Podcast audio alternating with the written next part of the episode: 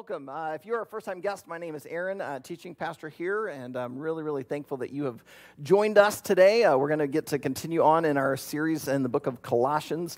Uh, I just want to say thank you to Michelle for being willing to lead. It takes a lot of guts to, to do that. But that is one of the things that I just really, really, really appreciate about Jake is that he is not here to just do this and get all the attention for himself. He wants to raise others up.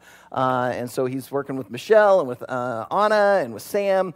And if, if you feel called to you know, grow as a worship leader, Jake would love to just work with you. He'd love to just invest in you. And so if that's something you're just feeling drawn to, uh, we invite you to just come be a part of the worship team and and we'd love to just have you uh, come and lead us in worship. We just believe that the harvest is great.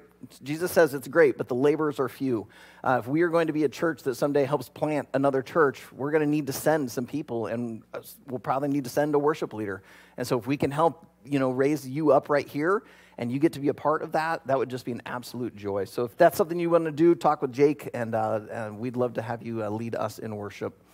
Uh, this morning, as we continue on in Colossians, I want to share a story of something that happened uh, about 10 years ago. Just shortly after Leanne and I moved to Waverly, I got invited to a gathering of pastors from all around the state of Iowa. And uh, we were doing, you know, in meetings like this, the typical thing of going around the room and introducing ourselves. Well, because I didn't have a church yet, Riverwood wasn't planted, I, I couldn't say some of the things that they were saying. And so I decided that when it came to my turn, I would try to throw in a little bit of humor. And so I said something to this effect Hi, my name is uh, Aaron Bird. Uh, my family and I just recently moved to Waverly, Iowa, where we're seeking to plant a yet to be named church. But I realized as you hear me say that, you're probably wondering how in the world I'm a church planter because I realize I don't look like one because I'm not wearing a flannel shirt. I, I, don't have any tattoos. I don't smoke cigars. I, I don't drink beer. In fact, I don't even drink coffee. So you're probably wondering what in the world qualifies me to plant a church? I'm still trying to figure that out myself.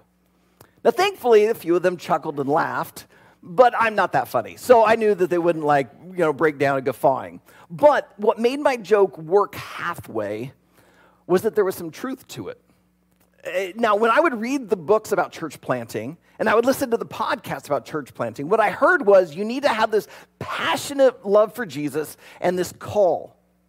But when I went to the church planting conferences, when I went to meetings like this one I was at, when I was in conversation with other church planters, I heard a very different story. What they seem to indicate is you need a cool shirt, $100 jeans, you need a couple tattoos, and a love for beer and Jesus. Well, I had Jesus, and that was about it. And as I was being these conversations, you could hear the unwritten rules, the assumptions, then you're not a good church planter. Are you sure you're actually called to this? Have you ever had someone just have certain assumptions about you when they learn just this much? Maybe they found out what town you grew up in. Or maybe they, they heard what college you attended. And they assumed certain things about you. Maybe the assumptions were good, but also maybe they were negative. Maybe you have coworkers or family members who assumed certain things about you when they found out who you were planning to vote for in the last election. Maybe you have classmates who, when they found out that you're really passionate about a certain genre of music or movies, assumed other things about you. Or maybe you've received just assumptions based on your appearance. People have said comments because of your height or lack of. Maybe your hairstyle, maybe your skin color. What happens when people make these sort of assumptions, we start sensing that they have certain expectations for us. And those expectations begin to turn into pressure. Suddenly, we start feeling pressured to do certain things or believe certain things or say certain things because, well, if you're this way, we assume you're also this way. It's what we Americans do. We learn this much about somebody and we think we know this much. And so we apply this pressure upon others, or we feel the pressure to do or adopt certain things. So when Leanne and I felt called into church planting, I was the young adult pastor on staff at a church in Cedar Rapids. When it became clear that they didn't have the same call to church planting, we knew we needed to go and learn. So we went to Kansas City where we did a leadership residency. One of the leaders at this church said to me, this is about three, four weeks in, she says to me, Aaron, before your year is done here, you're going to be drinking beer and you're going to have a couple tattoos. Now, she ended up being wrong on both. However, that stuck in my head. And there was part of me thinking, am I doing this wrong? Like, I don't like the taste of beer, but maybe I need to force myself to like it because that's what a good church planner would do. Now, I'm not opposed to getting a tattoo. In fact, I've had the same tattoo idea in my head for like 15 years. I probably should just go ahead and do it. But I started wondering, like, do I need to get that tattoo so that I look cooler and more people might then for want to come and be a part of our church? I felt this pressure. She assumed this is what's going to happen. And I started thinking, maybe I do need to behave that way and do these certain things. The Apostle Paul, to this church in Colossae, is going to address some religious assumptions. And the reason he addresses these assumptions is because he knows that those assumptions will turn into pressure. There is certain pressure that these brand new believers at this small little church in Colossae are feeling that maybe I need to go and adopt this sort of behavior, or I need to think these certain things. I need to do these things in order to make God happy. And Paul is writing them to not only protect them from these assumptions and pressure, but to also free them. That's what I hope for you today is that if you're coming in with the sense that I need to do certain things, believe certain things in order to be accepted by God, that today what you will hear is that you are free in Christ. If you have put your identity, your faith in Jesus, you're free. And there's no pressure to have to force yourself to adopt these certain things to make other people happy when your heart is centered on Jesus. And I invite you to see this in the book of Colossians. So if you brought a Bible, please open it up to Colossians chapter 2. Colossians chapter 2. Today we are going to be finishing up chapter 2 in Colossians.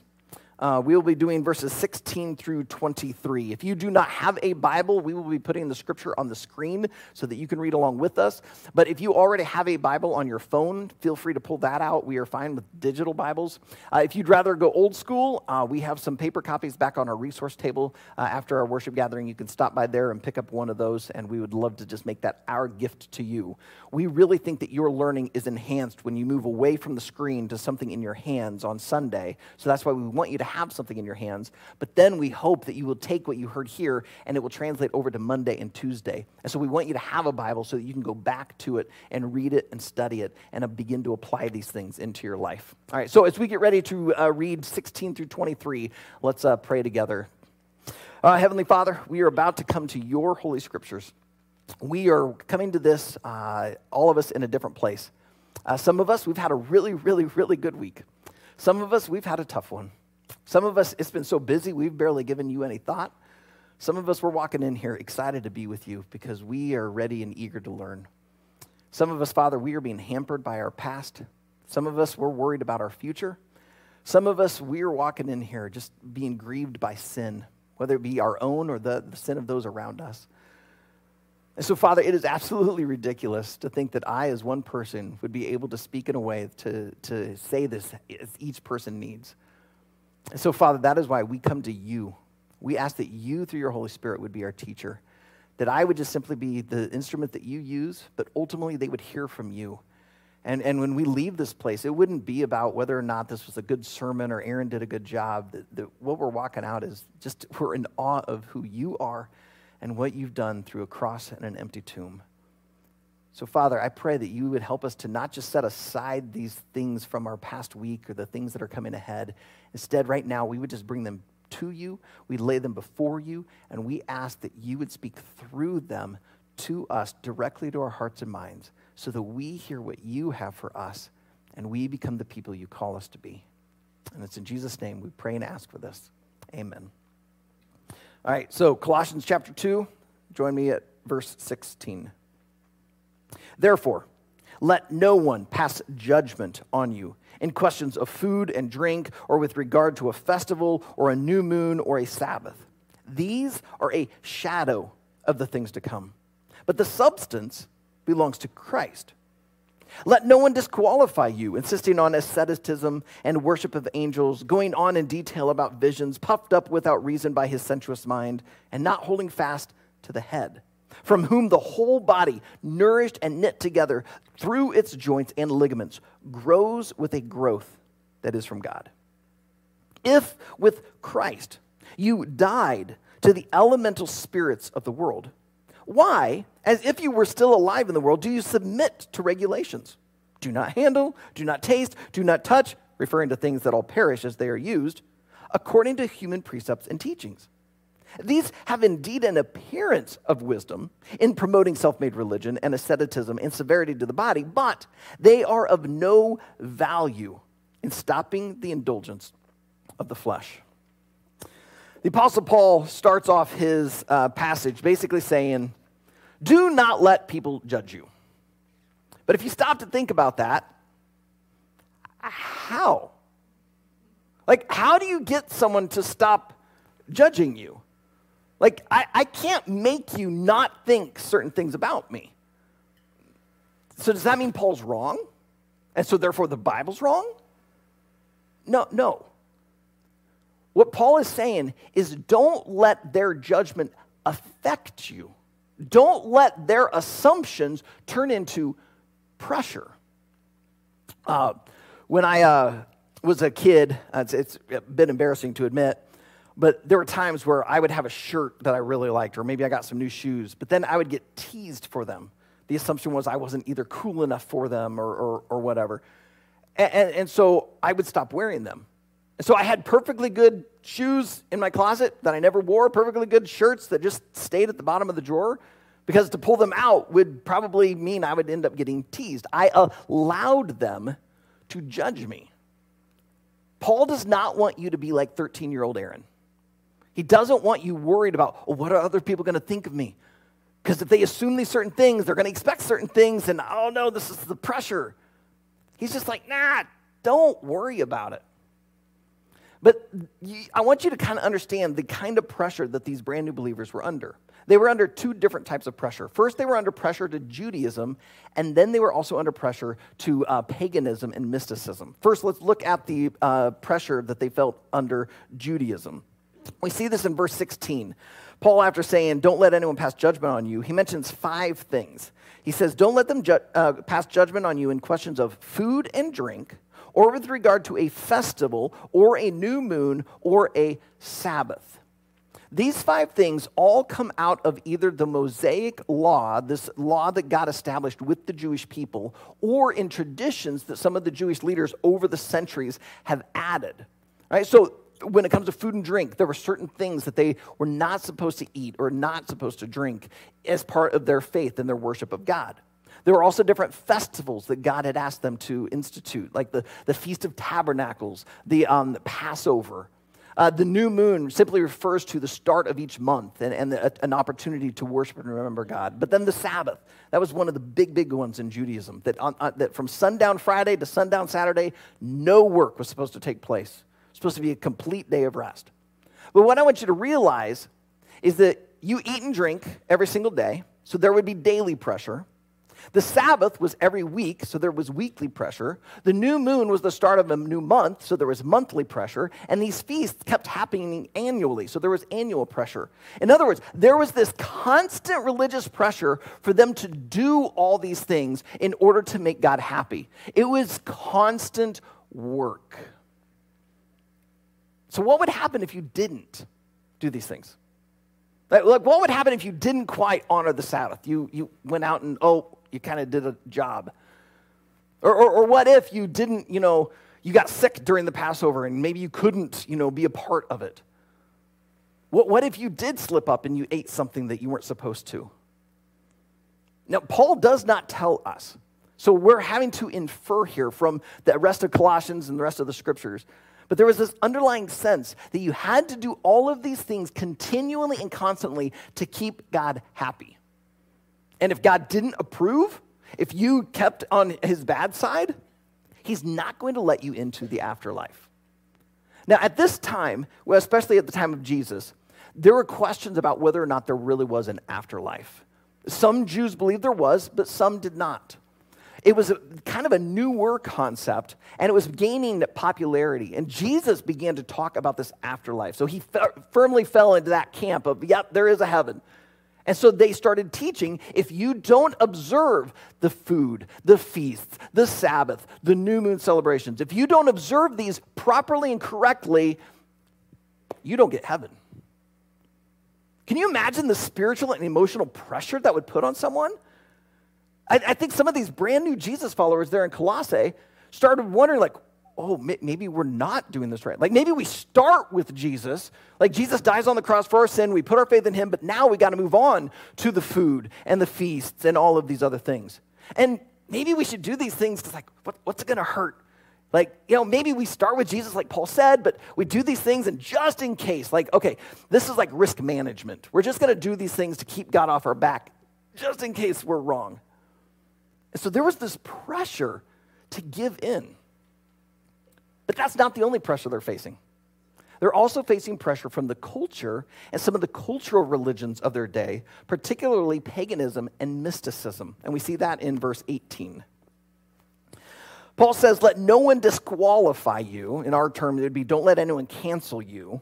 Insisting on asceticism and worship of angels, going on in detail about visions, puffed up without reason by his sensuous mind many of these mystics of that day and age, it was all about these angels or, or, the visions that you would have, right? Some of this also dipped a little bit into paganism. But the word I want to center on there is what the English Standard Version, which I'm using today, has their asceticism.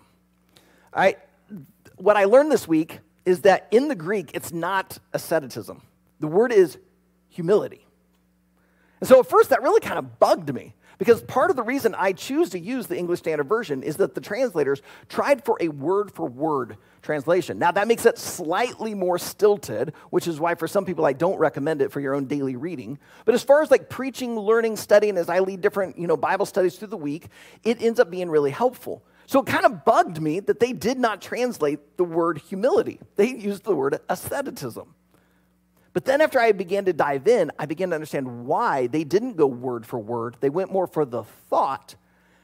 Because when it comes to humility, the type of humility Paul's talking about here is not true humility. We learn what true humility is in Philippians chapter 2. In Philippians 2, we hear that you are to consider the needs of others before your own.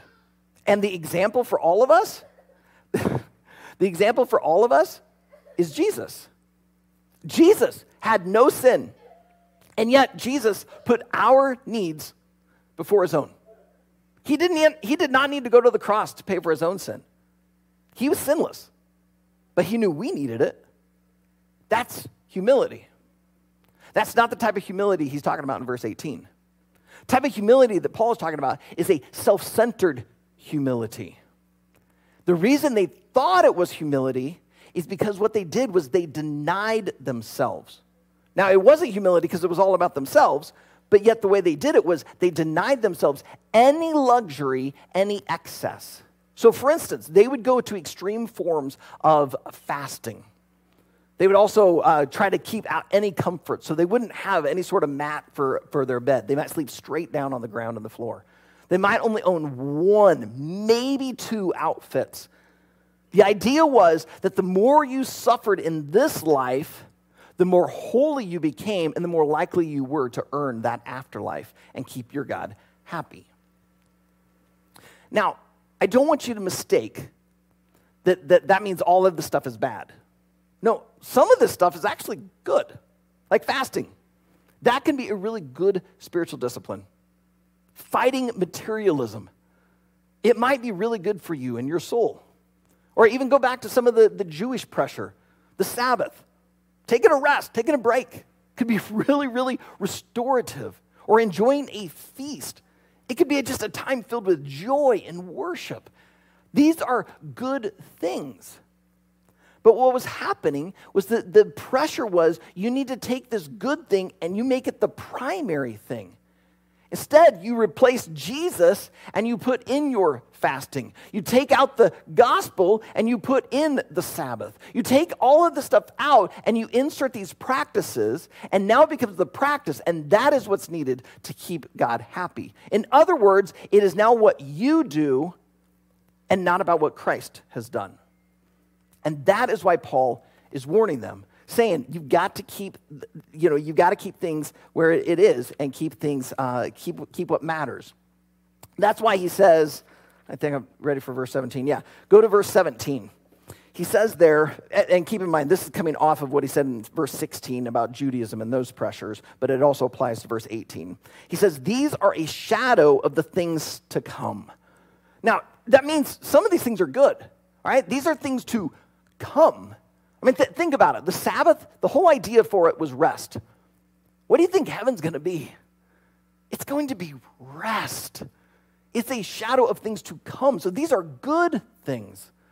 However, there is still a shadow. He says next, there, the substance belongs to Christ. We're going to talk about this verse here in just a little bit, a little bit more. But the substance, the, the center, the core is Jesus. It's, it's all to be about Him. Now, down in verse 23, we see Paul say, now some of these things, they sound good. This, this sounds like wisdom, right? After all, it might be impressive that you fast every Friday. Right? You might feel really holy to uh, listen to Christian music all the time. You, know, you, you might feel really better about your faith if you, I'm using a certain Bible translation. Like, we, we can take these good things and it sounds like it's wise. And, and, let, me, let me just clarify. Sometimes this is wise. Right? Sometimes it is wise to fast, whether it be from food or from social media or from Netflix. Like you fast for a time with a, a purpose. So some of these things can be wise. But what happens is it sounds really, really wise, and yet we're replacing who Christ is and what he's done. Because he says all of these things will fade and they're empty. Notice the very end of verse 23. He says they are of no value in stopping the indulgence of the flesh. I remember years ago hearing about a pastor who just was bound and determined to like asceticism. So he refused to let him and his new bride own a bed. They were going to sleep on the floor. And so she decided not to complain. So she made up a blanket, a sheet on the floor, put some pillows there, and they slept on the floor. And then she just prayed that God would give them a bed. Well, sure enough, his low back started to hurt. And he ends up in conversation with his friend. And they start talking, and the friend finds out that he does not own a bed. He's like, What are you doing? He goes, Well, you know, it just seems like, you know, materialistic to have a mattress. You know, I just want to really give my whole life to God. And the guy's like, Dude, this is bad for your body. You need a bed. I happen to own a mattress factory you can come down to the warehouse and you can pick any mattress you want, and I will buy it. Suddenly, this pastor went from, no, we can't have any mattress, to, what is the most expensive, best mattress in this entire place? He thought that this would purify him, but it didn't. It did not remove the indulgence of his flesh, it was still there. Paul saying, Why are you doing this? Why are you going after these things, trying to get rid of them when it's not accomplishing what you think it is going to accomplish? So now we have to ask ourselves all right, so how do we go about doing this then? How do we keep ourselves from slipping into this form of thinking? In other words, how do we keep the substance of the gospel as the substance of our life? I, I think it comes from the very first word in today's passage. Back in verse 16, he starts with the word therefore. Now, a couple of weeks ago, when we were looking at verses six and seven, we talked about this. So if you were with us, forgive me for repeating myself. But whenever you read the word therefore in the Bible, you need to ask yourself, what is that therefore? Therefore. Because that word is a connector word. In other words, what you just read, what you just heard, now ties directly into what is about to come. Well, we've been on this side of the therefore. We've seen we're not to let people judge us. Why? What's what happened right before it? Well, if you were with us last week when I did my little court case and I presented both the prosecution and the defense, when you heard the defense, we were seeing that when a person puts their faith in Jesus, everything absolutely fundamentally changes for them on the spiritual level. What we saw was that you are spiritually circumcised. Just as a Jewish male was circumcised in order to be accepted by God, when you put your faith in Jesus, your heart, your sinful nature is circumcised, it's removed, and you are now accepted by God.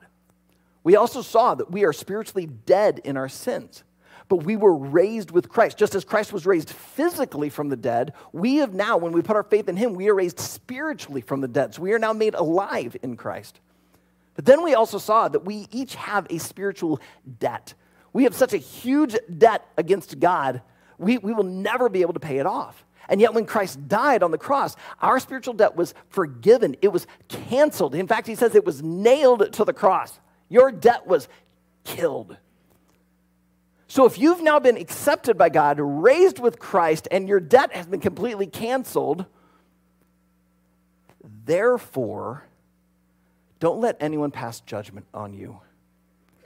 If your attention is on others and on yourself, their assumptions turns into pressure.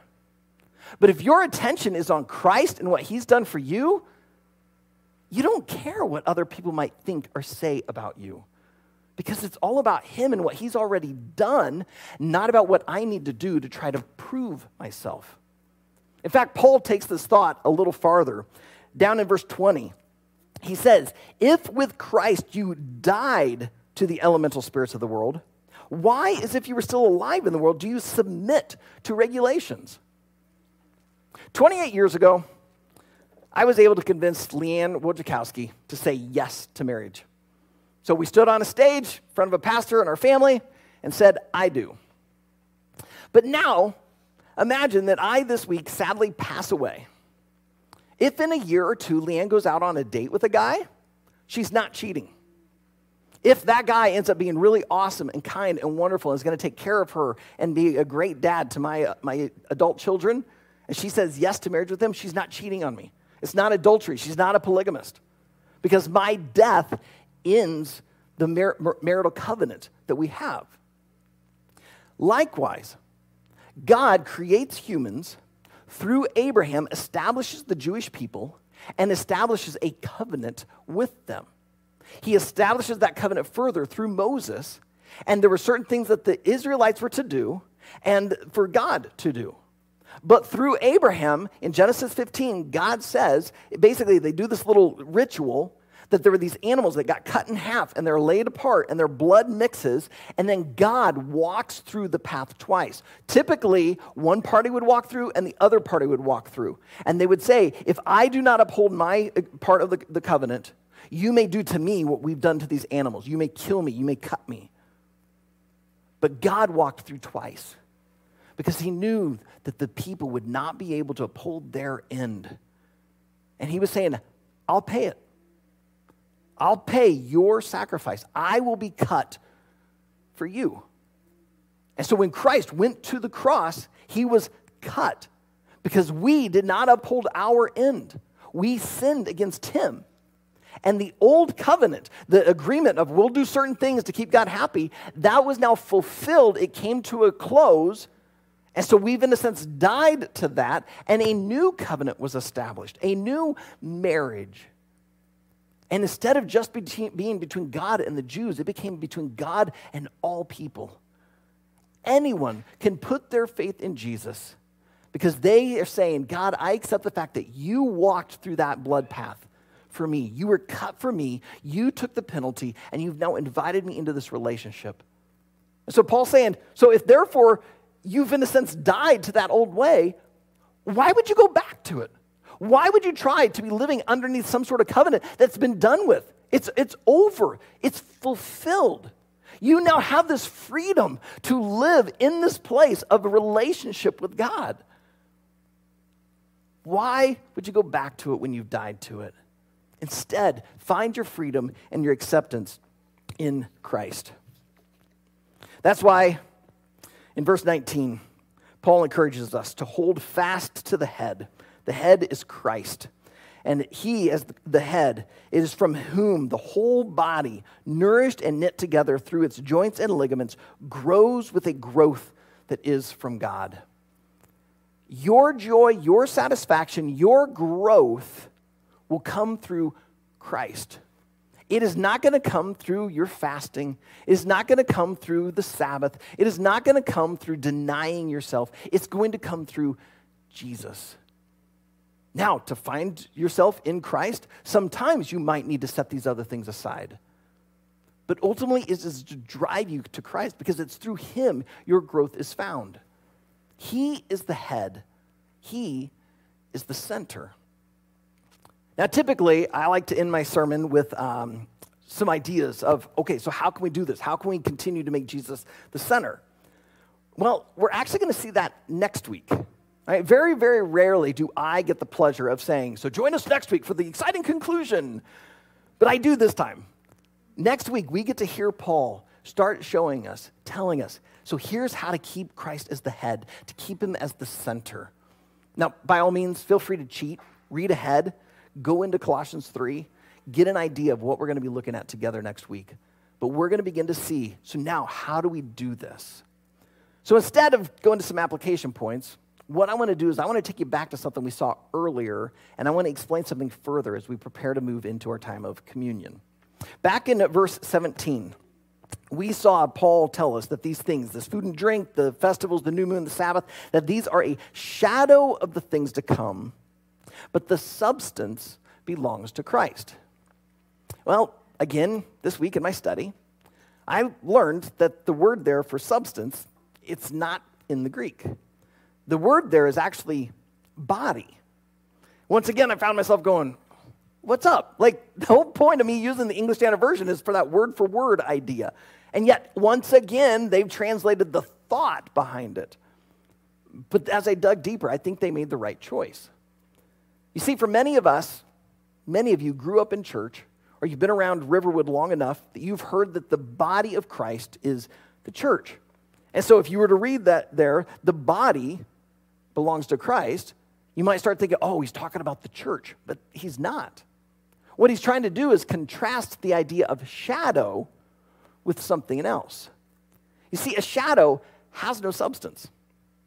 You can't walk over and pick up a shadow. You can't make a shadow hot or cold. You can't, you know, like stick your fork in and, and enjoy eating some of the shadow. Like it, it's just there, it fades, it's gone, it has no substance. Instead, the shadow indicates that there is something of substance, that there is something of reality, that there is something with a body.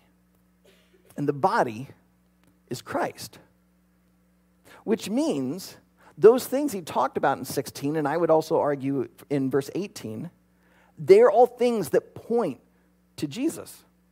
So, so let me give you an example. Uh, at the end of verse 16, he uses the word Sabbath. The Sabbath was very, very, very key and critical to the Jewish people. Right? They, they, they upheld this thing religiously. That's why they got so bothered when Jesus and his disciples, while walking one day on the Sabbath, they were plucking some heads of grain. It, that's harvesting. That's work. These are bad, evil people. You, therefore, are not a good Messiah. You clearly are not the Messiah. You are not from God because if you were from God, you would know we don't do any work. To them, it was all about that day. But as we learn from Hebrews 3 and 4, the Sabbath, the purpose was, uh, was rest. It was to find our identity and our rest in God. And in Hebrews 3 and 4, we see that that rest is ultimately found in Christ. The Sabbath day was a shadow pointing to the reality of the rest found in Jesus and the gospel. So, likewise, he mentions in verse 16 feasts. One of the feasts that the Jews upheld was the Passover. The purpose of the feast, the purpose of the Passover, was to remind them of what God had done. That he had rescued them out of slavery to Egypt and brought them into the promised land, into freedom. Well, for us Christians, our sacrament of communion comes out of the Passover. But instead of reminding us of being brought out of freedom from slavery in Egypt, we are reminded that Jesus, through his sacrifice on the cross, brought us out of slavery to sin. The feast is the shadow pointing to the substance of Christ. So as we go to these communion elements today, may you realize that these things are but a shadow, and they are to point to the reality of Jesus. If you are a follower of Christ and this is your first time with us, we at Riverwood celebrate an open table, meaning you are welcome to come. Now, if you're a first time guest and you're, you're here, but you're, you're not totally sure about Christianity, you're not sure about Jesus, then I'm just going to ask that you very respectfully not go to this table. Because this shadow points to the substance, to the reality of Jesus. That Jesus gave his life for us. So when you hold those elements, what you're doing is you're saying that that bread represents the body of Christ. And that cup represents his blood shed for the forgiveness of our sins. And as you take those into your body, you're saying his act, his story, his work is the very core of who I am. This is a part of me. But if, if that's you, even if this is your first time here, then I invite you to come so that this shadow might drive you to the reality and substance of Christ. So, Jake, would you come and lead us? I'll invite uh, Michelle and uh, Veronica to come up too as we get ready to go to the table. Let's pray. So, Heavenly Father, uh, I thank you for what you uh, wrote to us through Paul. Um, I just ask that you would forgive uh, any of us who have been replacing you with certain behaviors and actions. We, we have thought that our uh, righteousness is found through our own moralism or through uh, certain things. F- forgive us, Father, if we have uh, taken Christ off the throne and we've tried to put something else there. Even, Father, forgive those of us who have tried to um, become holier by forcing ourselves to, to go through the pain um, that, that, somehow we, we have thought that we've got to do this work to, to make ourselves cleaner or, or holier. And, and what we've done is we've replaced Jesus. God, I pray you'd help us to be people who are fully centered on you. We'd be centered on the cross. We'd be centered on the resurrection. We'd be centered upon the very act and, and person of, of Jesus. Realizing that, that what he did is enough. We don't, we, there's nothing we can do to add to it. And there's definitely nothing we can do to take away from it. That the cross truly was enough. And so, Father, that is the heart and mind that we, we come uh, to, to this table. That as, as we take these elements, we would remember what Christ has done. And that this shadow, these elements, would point to the reality of who you are and what you've done. And that, that today we would have a sense then of that freedom the freedom of the forgiveness of our sins, but also the freedom to not worry about the judgment of others, to fear that, that people are trying to tell us how to follow you, that we have to engage in certain acts. Instead, we want to center upon you. Because, God, I believe that your Holy Spirit is the one who can show us what we need to do, what you're calling us to do. Because, Lord, there may be some people here that they have been caught up in materialism. And part of their surrender, part of the way to keep Christ at the center, is to say no to maybe some purchases. There's some people here that they've been quite full of the things of this world. And, and, what you're calling them to do, to put Christ at the center, is to fast for a time, whether it be from some food, whether it be from social media, whether it be from certain forms of entertainment. God, some of us here, we, we've been so busy, we've not been resting. And right now, this is our time to enter into your rest. But God, help us to not get these things mixed up, to take these good things and make them ultimate things. Instead, during this time of communion, would you just remind us that Jesus is the ultimate? He's the primary, He is the head, He is the substance, He is the center.